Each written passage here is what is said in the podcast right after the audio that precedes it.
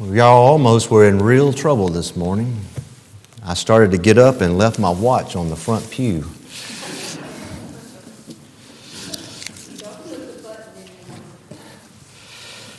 I'm sure some of you think, I, I think he leaves that watch down there on most Sundays whenever he. If you have your Bible this morning, turn to begin our time together to Philippians chapter 4.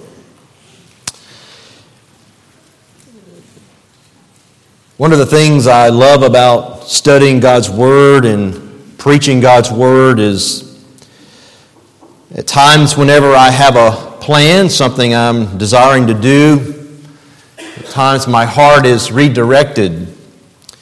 Some things I want to share with you, the people of God, and here in East Jena Baptist Church. As I began this week, I was planning on coming back into Philippians chapter 4 and and going more in depth into what Paul was saying here to the church at Philippi about the blessings of giving and receiving. But as I began to do that, my heart was moved into a different direction. And really, what triggered it is what we looked at last time together in verse 10 in Philippians chapter 4, where Paul is saying that he is rejoiced in the Lord greatly that now at last you have revived your concern for me, and indeed you were concerned before, but you lacked opportunity. And if you recall together, as we were looking at that verse, that Paul there is sharing that one of the reasons he was expressing thankfulness to God for the church at Philippi was because of their heart for him, their heart for Paul. And this made me start to think about more in depth about the relationship between the minister, the pastor, and the people that he shepherds. The relationship between the shepherd and the sheep. It caused me to reflect back through this entire epistle that we have been studying together for quite some time and to see this mutual love and this mutual affection that the, the people of God and Paul had for one another, and a, a love and an affection that they didn't just have in their words, but they had in their deeds, in tangible ways that they were expressing this love together. It made me go back and just read and think back through the epistle and to see this mutual life that they were sharing together. One of the ways that they were sharing this love and sharing life together as a church with Paul, as a shepherd to them, is in their participation in the gospel. We saw their participation that Paul highlighted there in verse 3 of chapter 4 when he says he's trying to help these two ladies work these things out together. But remember what he says there I ask you to help them, these women who have shared my struggle in the cause of the gospel together with Clement also and the rest of my fellow workers whose names are in the book of life. Their participation in the gospel together with Paul. Paul made note of this back in chapter 1, where he says there in verse 5 that he is, he is continually praying with joy in his every prayer for them in view of their participation in the gospel from the first day until now. Paul and the church at Philippi shared life together in this participation in the gospel. But not only that, they shared life together. There was this mutual love and affection together and for one another and their participation in suffering. Paul highlighted that back in chapter 1, where he says in verse 29 For to you has been granted for Christ's sake not only to believe in him, but also to suffer for his sake experiencing the same conflict which you saw in me and now hear to be in me. They were sharing together this life of suffering. They shared life and had a mutual love for one another and their prayers for one another. As we read there a moment ago in chapter 1 and verse 4, Paul is praying for them. Down in verse 9 and 10 and 11 of chapter 1, we see Paul says, And this I pray I'm praying specifically for you that your love may abound still more and more in real knowledge and in all discernment, But it wasn't just that Paul was praying for them, they were praying faithfully for Paul. That's why Paul says about them over in verse 9 and uh, over in verse 19, he says, I know that this will turn out for my deliverance through your prayers and the provision of the Spirit of Jesus Christ. This is a church that was faithfully praying for Paul, the one who had been a shepherd to them. They were faithfully joining Paul. As Paul was praying for them, they were praying for Paul. Not only that, beloved, I want you to see they had a mutual concern for one another. A mutual concern for one another. Look over in chapter 2 again. Remember when Paul sends Epaphroditus back to the church at Philippi? What was driving him to do this? Verse 28 Therefore, I have sent him all the more eagerly, so that when you see him again, you may rejoice, and I may, may be less concerned about you. Paul was taking actions on their behalf out of his love and his heart, and his affection, and his concern for the church there at Philippi. And that's what we saw over in Philippians chapter 4 and verse 10. Their sending of their financial gift and their actually sending of Epaphroditus to him was out of their love and concern and affection for Paul. Paul was concerned about their physical well being. Paul was concerned about their spiritual well being. Not only that, beloved, very important to also notice as you go back and just think through this epistle. Well, that what Paul and what we find here is that they had a mutual joy in one another. They had a mutual joy in one another.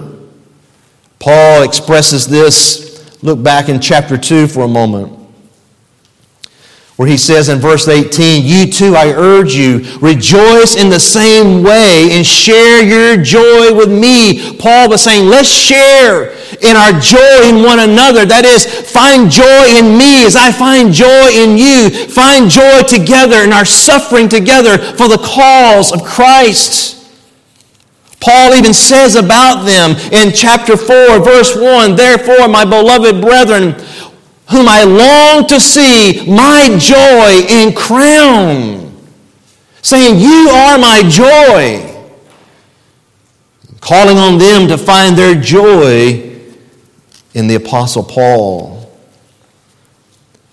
Beloved, we are to emulate Paul in the church at Philippi. Maybe here's a way that, to help you to, to understand this that I've kind of put this together in my mind in reflecting back on these things. What you see between the people and Paul, between their shepherd and the sheep, you see this mutual affection.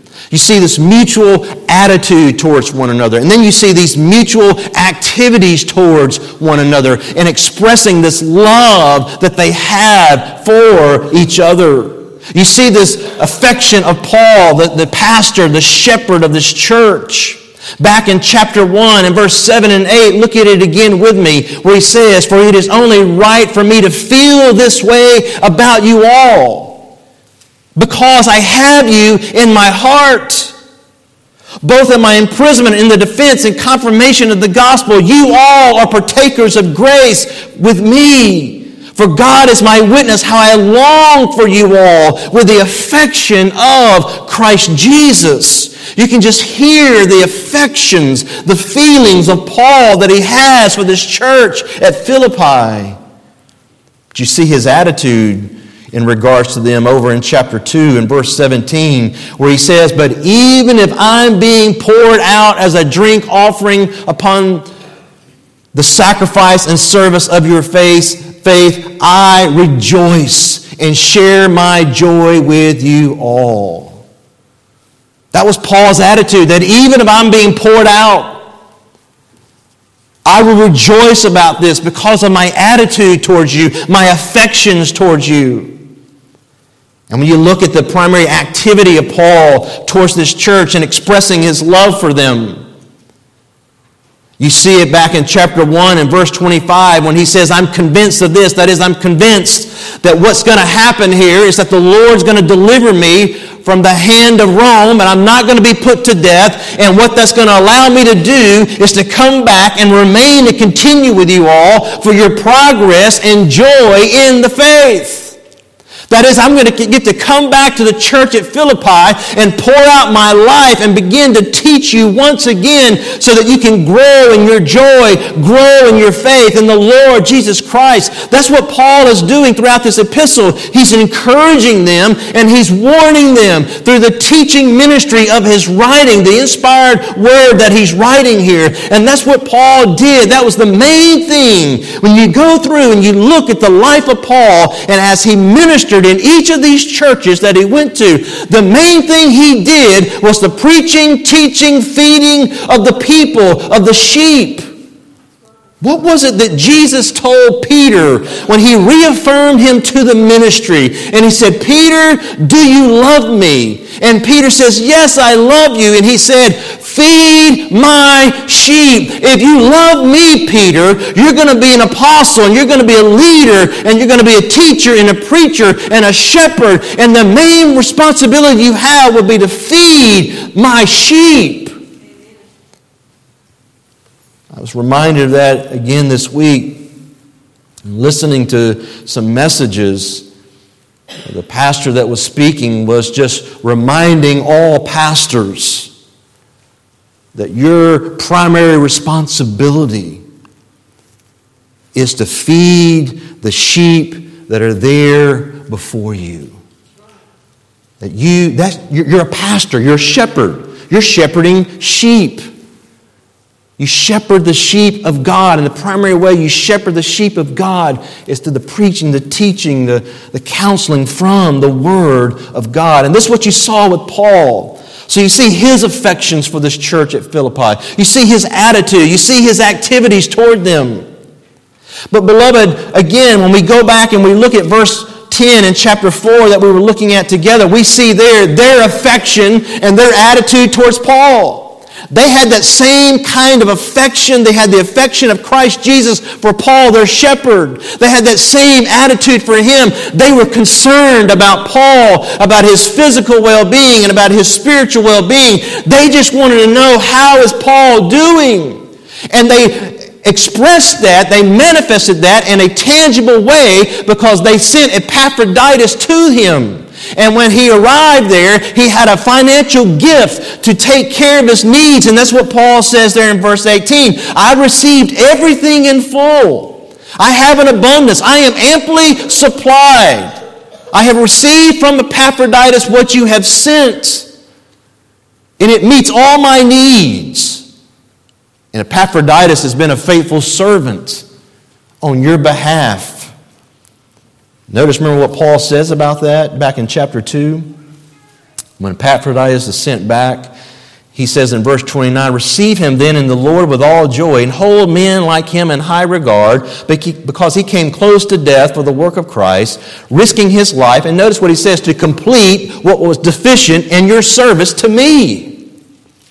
He says, yes, and this is what they were doing. They knew they wanted to complete their service to Paul, and they sent Epaphroditus to do it, to minister to him. Beloved, this is the relationship that we see here, this heart, this affection that is there between the, the, the shepherd and the sheep in a body of Christ.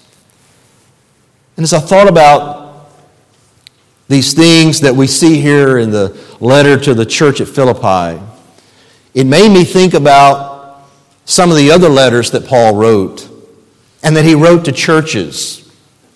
And as I went back and started reading through 1st and 2nd Thessalonians, a very interesting observation came to my attention.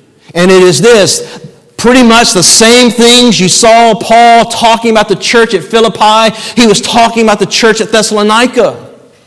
He had a heart for them. You see his affections, you see his attitude, you see his actions, his activities towards this church. In fact, just to see that with me for a moment, turn over for just a moment to 1 Thessalonians chapter 2. Turn to 1 Thessalonians chapter 2. And you want to see Paul's heart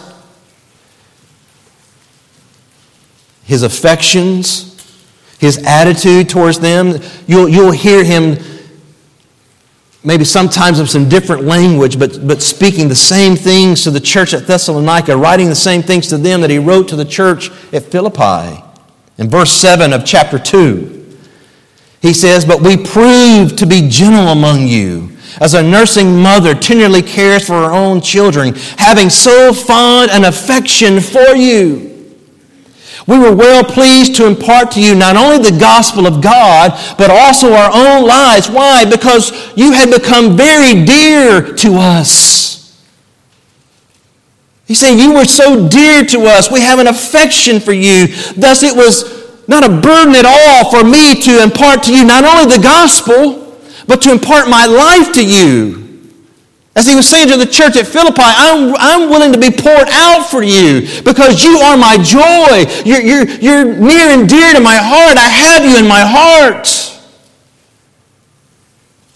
He talks about the hardship that they went through there, but how they continued to behave themselves in a way that was honoring to the Lord.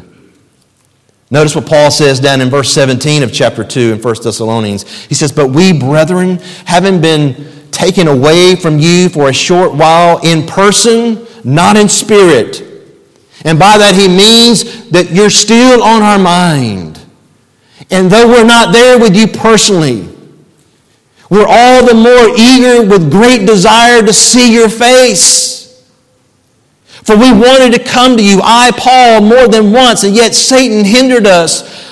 For who is our hope or joy or crown of exaltation? Is it not even you in the presence of our Lord Jesus at his coming? For you are our glory and joy. Do you hear some of those same words that Paul was saying to the church there at Philippi? He's saying to this church at Thessalonica, You're our hope, you're our joy, you're our crown. We long to see you, we long to be with you, we want to be there with you face to face. In fact, that's why he goes on to say in chapter 3, in verse 1, when we can endure it no longer when we could endure it no longer. And pick it back up in verse 5. For this reason, when I could endure it no longer, I also sent to find out about your faith, for fear that the tempter might have tempted you and our labor would be in vain. But now that Timothy has come to us from you, and has brought us good news of your faith and love, and that you always think kindly of us, longing to see us just as we also long to see you. For this reason, brethren, in all our distress and affliction, we were comforted about you through your faith. For now we really live if you stand firm in the Lord. For what thanks can we render to God for you in return for all the joy with which we rejoice before our God on your account. As we night and day keep praying most earnestly that we may see your face and may complete what is lacking in your faith. The same things he was saying to the church at Philippi, he's saying to this church at Thessalonica. He's saying, We're praying for you. He's saying we want to come back to you because we want to complete your faith. We want to help you to continue to grow in your faith. And notice you see the church at Thessalonica has the same heart, same affections, same attitude towards Paul that the church at Philippi did. Because notice what he said there in verse 6. What brought him such joy is when Timothy showed back up after sending Timothy to them. And what did Timothy report to them? That you always think kindly of us. You're longing to see us, just as we also are longing to see you. There was this mutual longing that the people had, the pastor and the people had for one another. We just want to see you, Paul. We want to be with you, Paul, because they wanted Paul to help them to grow in their faith. There was a mutual love and care that they had for one another. You see it, look over in chapter 1 of 1 Thessalonians. In verse 8 and 9, he says, For the word of the Lord has sounded forth from you, not only in Macedonia and Achaia, but also in every place your faith toward God has gone forth, so that we have no need to say anything, for they themselves report about us what kind of reception we had with you. I mean, they're going around saying how they were, they, that they, Paul's ministry was received by them. Go over to chapter 2 and verse 13, where Paul says, For this reason, we also constantly thank God that when you received the word of God, which you heard from us, you accepted it not as the word of man, but for what it really is, the word of God, which also performs its work in you who believe. Let's say, what are, what are you trying to help us to see here this morning? I'm trying to help you to see that when Paul, as their shepherd, how he manifested his love for the church at Thessalonica and his love for the church at Philippi is that he gave the people his life. And he served them sacrificially. And the people of God were his joy, and they were his crown. And the main thing that he kept as the main thing was the feeding of them the truth, the feeding of them the scriptures, the feeding of them the gospel. He longed to be with them. But on the other side of that, when you look at the church at Philippi and you look at the church at Thessalonica, their love for Paul manifested itself, one, in serving with Paul. As we saw there, the church at, at, at, Philippi, that they served alongside of Paul. It wasn't a one man show with Paul. No, when Paul was there, they served with him in the gospel and going forward in the proclamation of the gospel and ministering to others. They served with Paul and they even served Paul. They supported Paul financially. And they kept the main thing, the main thing for them, which was this the receiving of the Word of God, the receiving of the truth. The embracing of the truth, as Paul just said here in 1 Thessalonians chapter 2. We thank God constantly about you that when we came there and preached the Word of God, what you heard from us, you received it for what it really was, the Word of God, and it was so working powerfully in your life. It is through that Word that you came to believe, and it's through that Word that they were being sanctified and made more like Christ. And you notice the church at Thessalonica and the church at Philippi, they were both longing, just hoping, praying for Paul to come back to them. They wanted Paul to come again to them, spend time. With them. They wish Paul would probably never leave them. He would stay there and just shepherd them, just pastor them. But of course, Paul was an apostle. And as an apostle, he was to be sent out to other places and to go and to proclaim the gospel. And, and you see the life and ministry of Paul where he would go and to an area like he did Philippi and preach the gospel and people would get saved. And Paul would then uh, begin to shepherd those people and he would shepherd them for a certain time and, and see them grow in their faith. And we'd help to organize the church there if he could and, and providing them the overseers, the pastors, the elders, and the, the deacons that were there. And then he would strengthen them and he would move on to another area area. But you notice when you go back to the book of Acts, Paul would generally come back to those same churches and keep strengthening them again and again and again, shepherding the people as he could as an apostle. So, yes, when they would get there, when he would get there, they would just long for Paul to stay and to be with them permanently. But that wasn't the calling on Paul as an apostle. But as I thought about the church at Philippi and the church at Thessalonica, and I thought about how they were so longing for Paul to come to them, it made me think about the church at Corinth. Because I think we need to see the difference here between these churches. Paul spent probably the second most time of all the places that he stopped and stayed with the church at Corinth.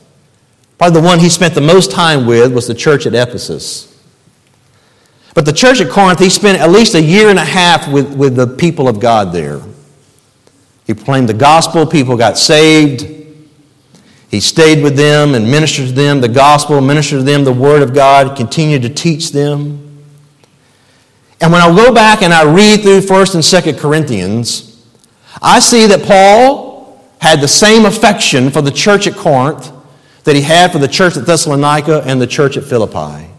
He had the same attitude for them, and he had the same activities and actions towards them. Let me just show you this for just a moment. Go back to 2 Corinthians. Go back to 2 Corinthians chapter 7 for a moment.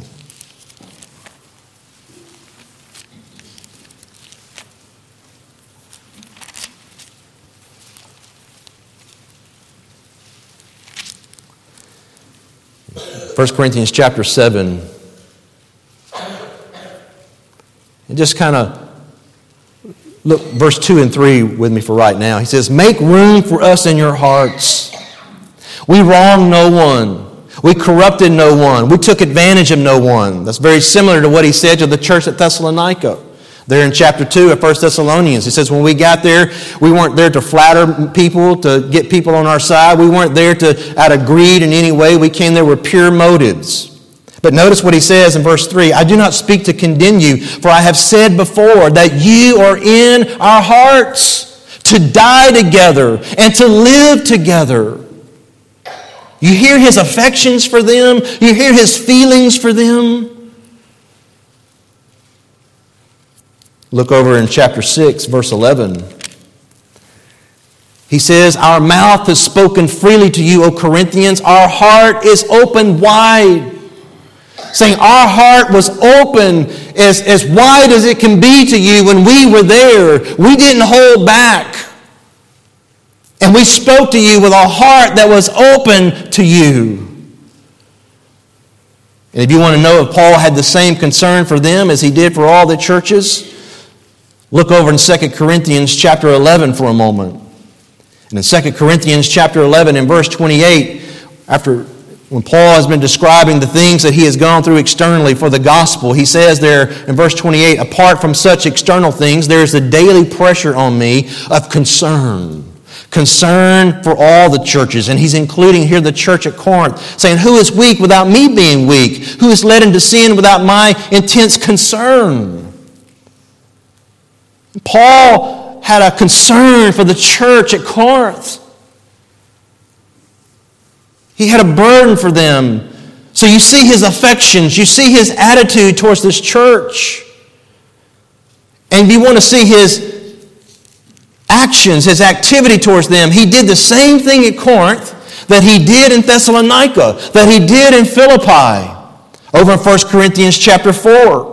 In verse 17, he says there he's about to send them Timothy. If you think about this, we read there in 1 Thessalonians chapter 3, he sent Timothy to them. In Philippians chapter 2, we see he's about to send Timothy to the church at Philippi because he knows Timothy is a man who has the same concern, the same interest as Paul. And not only that, he knows when Timothy gets there, Timothy will do the things that he has seen Paul doing the exact same way Paul has done it. But notice what Paul says there in 1 Corinthians chapter 4, verse 17. For this reason I have sent to you Timothy, who is my beloved and faithful child in the Lord, and he will remind you of my ways which are in Christ, just as I teach everywhere in every church. He's saying, Beloved church at Corinth, I'm sending Timothy to remind you of the ways that I taught you when I was there. So Paul taught the same way no matter whether he was teaching the church at Philippi, teaching the church at Thessalonica, or teaching the church at Corinth. His ministry was the same. He had the same affections for them, the same attitude towards them, the same activities going on towards them. We know in 1 Corinthians 15, he delivered the gospel to this church at Corinth. But there was a difference. There was a difference in the relationship between Paul and the church at Corinth.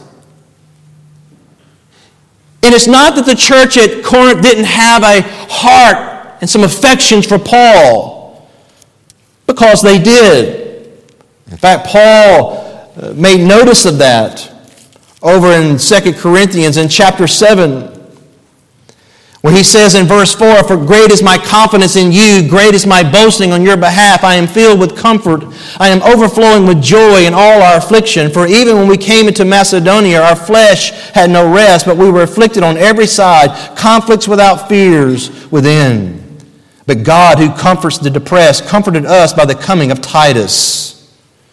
And not only by his coming, but also by the comfort with which he was comforted in you, and he reported to us your longing, your mourning, your zeal for me, so that I rejoiced even more.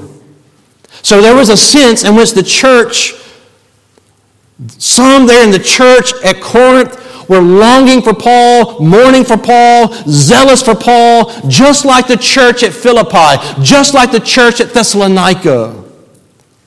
But the difference is, it wasn't in the church at Philippi and Thessalonica, it was pretty much the whole church. But the church at Corinth, it wasn't. There were some that weren't really looking forward to Paul coming again. They didn't desire Paul really to show back up at the church at Corinth. You see, as Paul had ministered the gospel to them in person, and as Paul had ministered the gospel, the gospel to them through his letters that he wrote, he was helping to shepherd this church and speak the truth to this church. And as we see there from what he says in 2 Corinthians 7, there were some that were longing and mourning and a zeal for Paul. But if you notice what Paul is saying there in chapter 7, verse 2, he says, Make room for us in your hearts. Some of you need to make room for us in your hearts. We've wronged no one. We've corrupted no one. We took advantage of no one. Or as he says over in chapter 6, look in 2 Corinthians chapter 6, where he says there in verse 11, as I read a moment ago, Our mouth has spoken freely to you, O Corinthians. Our heart is open wide. You are not restrained by us but you are restrained in your own affections.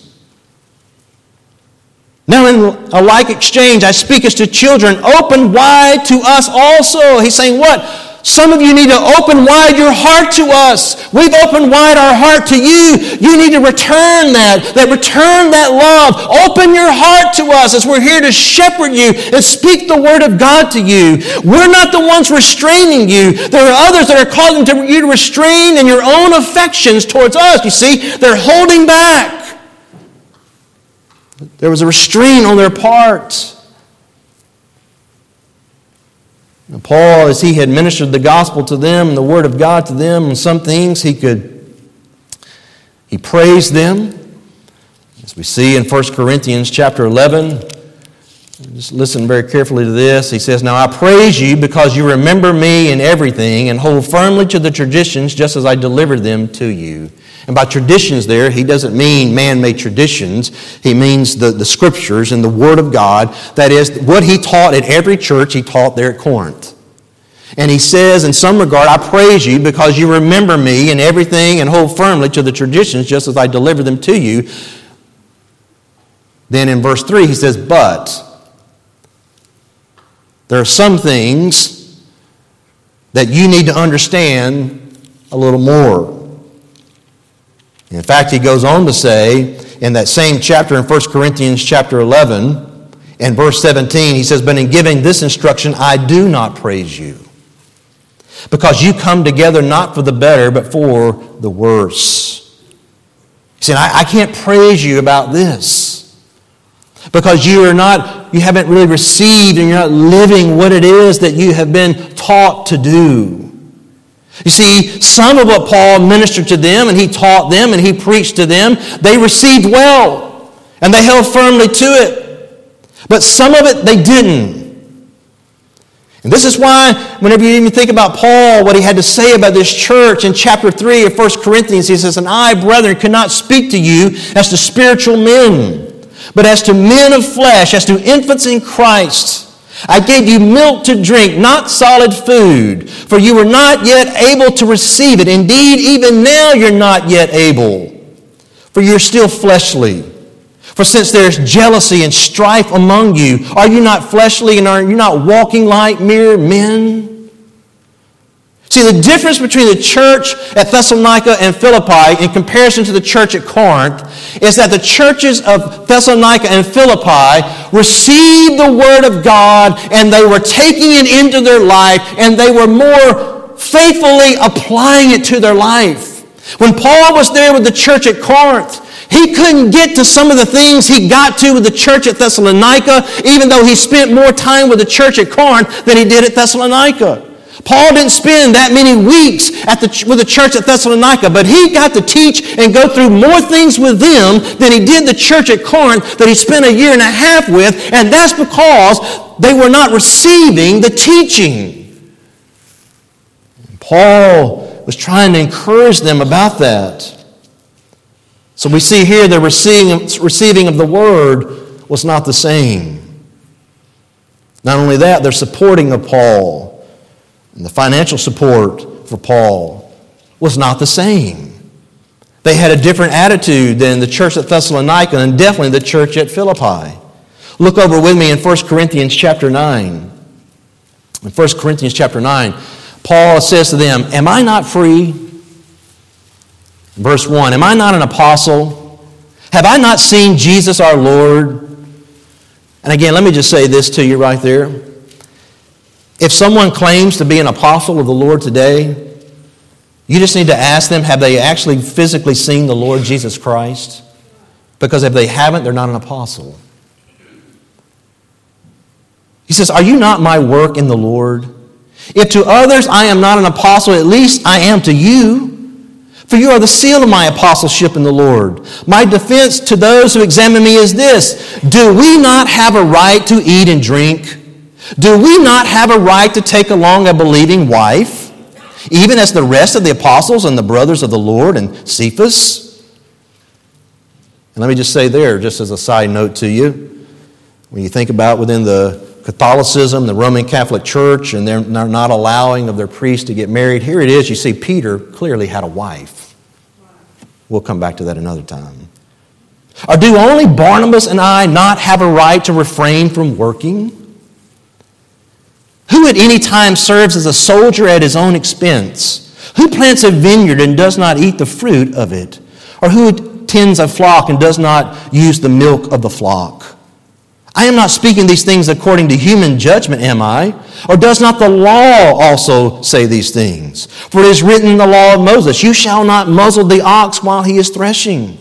God is not concerned about the oxen, is he? Or is he speaking altogether for our sake. Yes, for our sake it was written. Because the plowman ought to plow in hope, and the thresher to thresh in hope of sharing the crops. If we sowed spiritual things in you, is it too much if we reap material things from you?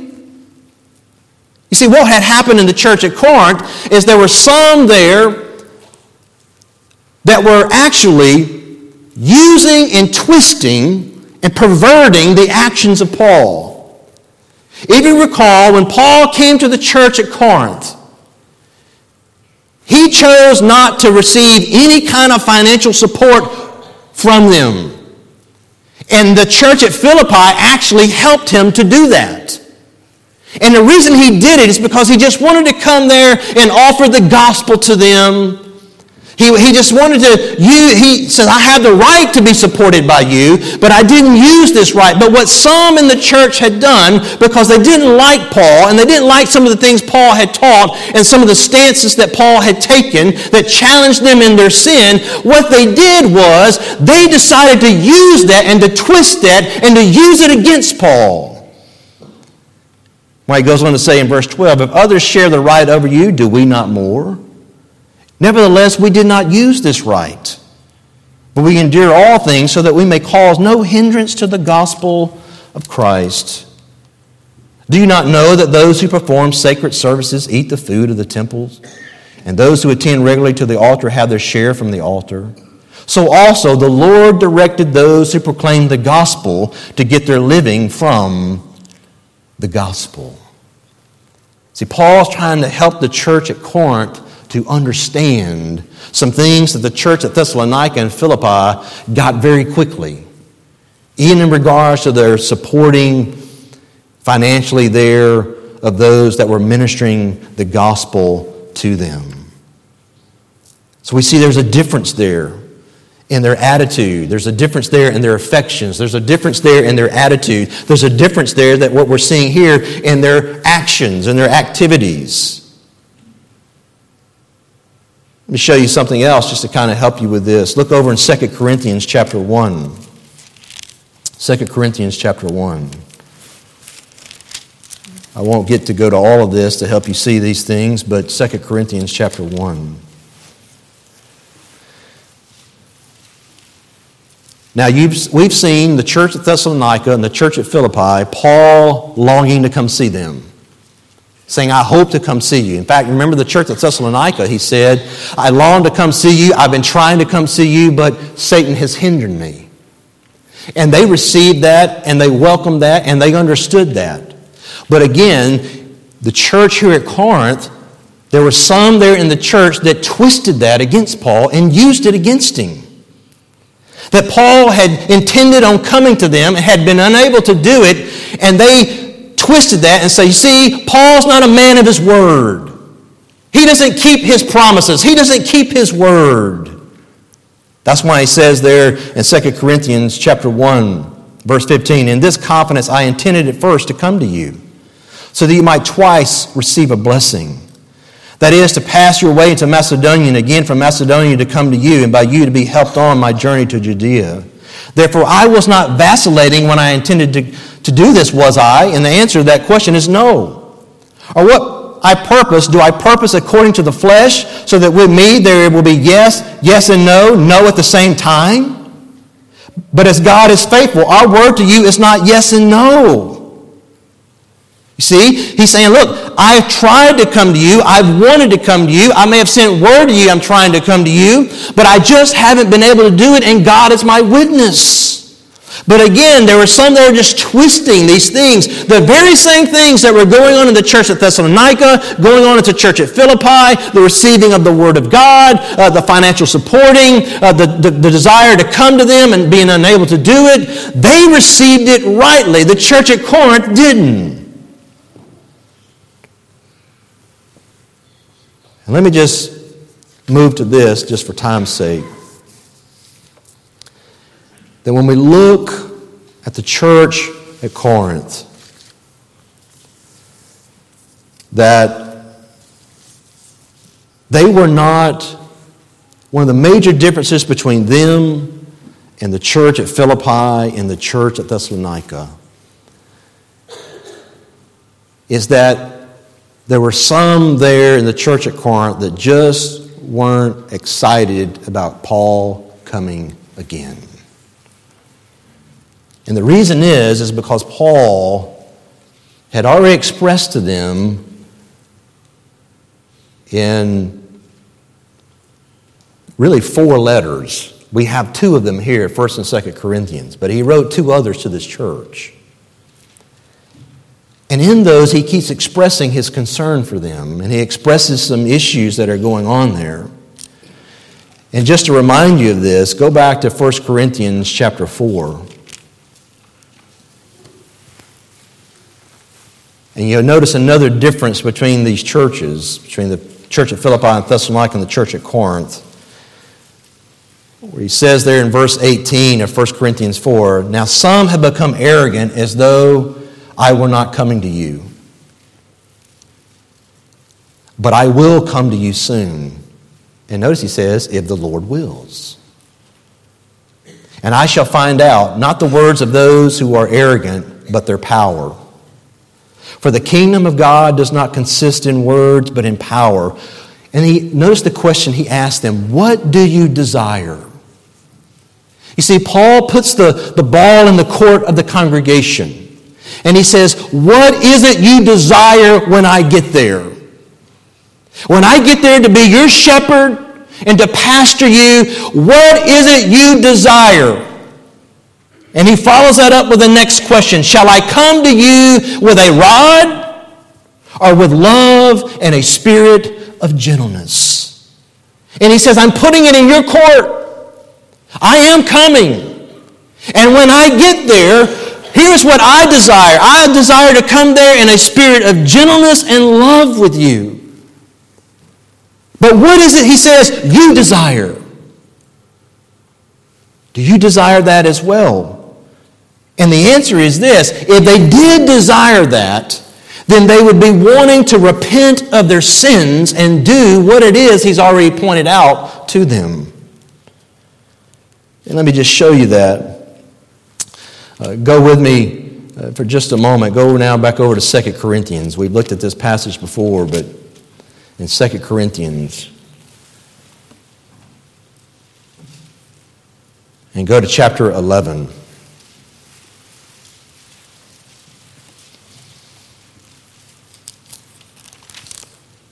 Well, go to chapter 12, I'm sorry, chapter 12. Chapter 12, Paul says in verse 20, he says, For I'm afraid that perhaps when I come, I may find you to be not what I wish, and may be found by you not to be what you wish. That perhaps there will be strife, jealousy, angry tempers, disputes, slanders, gossip, arrogance, disturbances. I am afraid that when I come again, my God may humiliate me before you, and I may mourn over many of those, and notice what he says, who have sinned in the past and not repented of the impurity, the immorality, the sensuality which they have practiced. This is the third time I'm coming to you. And every fact is to be confirmed by the testimony of two or three witnesses. And understand that is a reference back in the Old Testament, but it's also a reference, you can think about it in the Gospel of Matthew in Matthew 18, where Jesus says there, if your brother sins, go and show him his fault. And if he doesn't listen to you when you go and show him his fault, take two or three witnesses with you to go and to confirm it. And he says there, if you get two or three witnesses and they go and they confront this brother who's in sin and this brother still doesn't want to repent, he says, tell it to the church and have the church go after him to pursue him for repentance. This is what Paul is taking, saying. The third time I'm coming to you, and when I come to you, every fact is going to be confirmed by the testimony of two or three witnesses. I have previously said when present the second time, and though now absent, I say in advance to those who have sinned in the past and to all the rest as well, that if I come, I will not spare anyone. That's why they didn't want Paul to come. It wasn't the whole church because we saw there was that group there he mentions in 2 Corinthians 7. They're mourning for Paul, they're zealous for Paul, they're longing for Paul. Paul, show up, come back, shepherd us, help us to grow in these things. We need these things. And there were some saying, We'd rather Paul not show back up because we've been confronted time and again about our sin and we haven't repented. And if Paul comes back, he's promised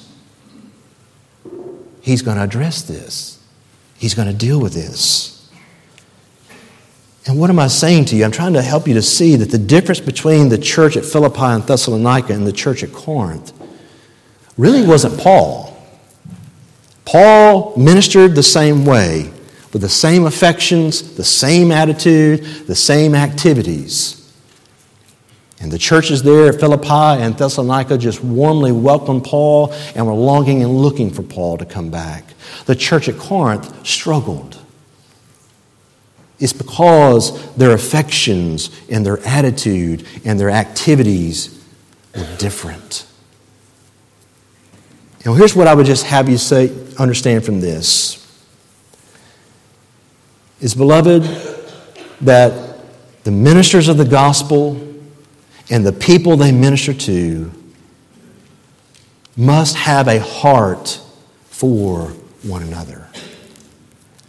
They had to have a heart for one another. They had to have that same attitude and concern for one another. And it goes both ways. The, the, the ministers, the pastors, the shepherds to the people must have that open heart. I mean, as pastors, it can be a struggle at times to want to do that. Because look, we're, we're, we're people of the flesh.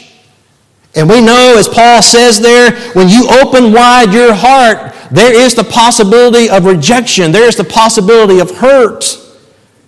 And so, look, men of God are just the same as the, all people of God. The man of God can have that same fear, that same reservation, that same restraint that Paul was talking about the church at Corinth, where they were restraining from opening up their heart wide to him. We as pastors can have that same restraint, that same struggle, wanting to protect ourselves, knowing if, if we open ourselves up. I mean, look at Paul. He poured his life into these people. And some of them are twisting things he was doing. Oh, look at Jesus. You ever thought about that? I mean, Jesus goes back to his hometown, to his hometown synagogue where Jesus grew up, going to the synagogue on a regular basis, and he goes back and just preaches the word of God to them. And you remember their response? They wanted to throw him off a cliff. He goes into certain towns and he preaches the gospel to them, and they're just begging him to stay. Jesus, don't leave, don't leave. Jesus, please stay. He says, No, I've got to travel to other cities and preach the same gospel to them. He goes into another city, preaches the same message, the same gospel to them, and he's not there very long, and they are trying to run him out of town. Same affection, same attitude, same activities. So it starts with the people the shepherds having an open heart, a heart that is open wide to one another. And what we see is that this is demonstrated from the shepherds to the sheep by the shepherds giving of their heart to the people, of faithfully willing to sacrifice and lay their life down for the people of faithfully teaching them from the Word of God, which includes at times encouraging them, strengthening them, lifting them up. But it also includes, as we've seen with the Apostle Paul at other times, where they have to bring godly sorrow to their hearts. They have to bring warnings and admonishment. They have to point out sin. They have to call them to repentance. But on the side of the sheep, the sheep have to open their heart to their shepherds, give their heart to them, be willing to receive the instructions from the Word of God from them, support them, stand with them faithfully. Support them even when things are hard. Essentially, when you go back and you look at the life of Paul,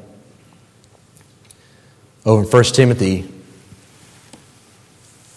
Paul there makes mention that when he came in, back into Asia, he said, Everyone turned away from me. This is, a, this is a place where he's ministered the word of God faithfully. He says, Everyone just turned away from me. And then he says over in uh, 2 Timothy that when he had to come and give a defense, he said, No one. And let that sink in. Here's a man that has devoted his life to people. I mean, if you read through the epistles, he's devoted his life to people, shepherding people, loving people, teaching people, serving people, doing all that. And when it came time for someone to stand with Paul, when he had to give a defense, he says, No one stood with me. They all deserted me except the Lord. He said, The Lord stood with me. And what I'm saying is that, that this is that commitment, this affection, this attitude between the ministers and the shepherds and the sheep, the opening of their heart, the serving and their giving to one another. That's where my heart was moved. And even for the Lord to address my own heart. I don't know how the Lord is going to address your heart from this message, but I know He's addressing my heart. Because I hope you see this message is just as much for me as a pastor as it is for you, the people of God. The Lord has placed me to shepherd you. That we have that heart, that affection, that attitude for one another in the body of Christ. I pray we will be like the church at Philippi, the church at Thessalonica, not like the church at Corinth. Be a church that has an open heart and affection for each other in the body of Christ. I want to ask you to bow your heads in prayer.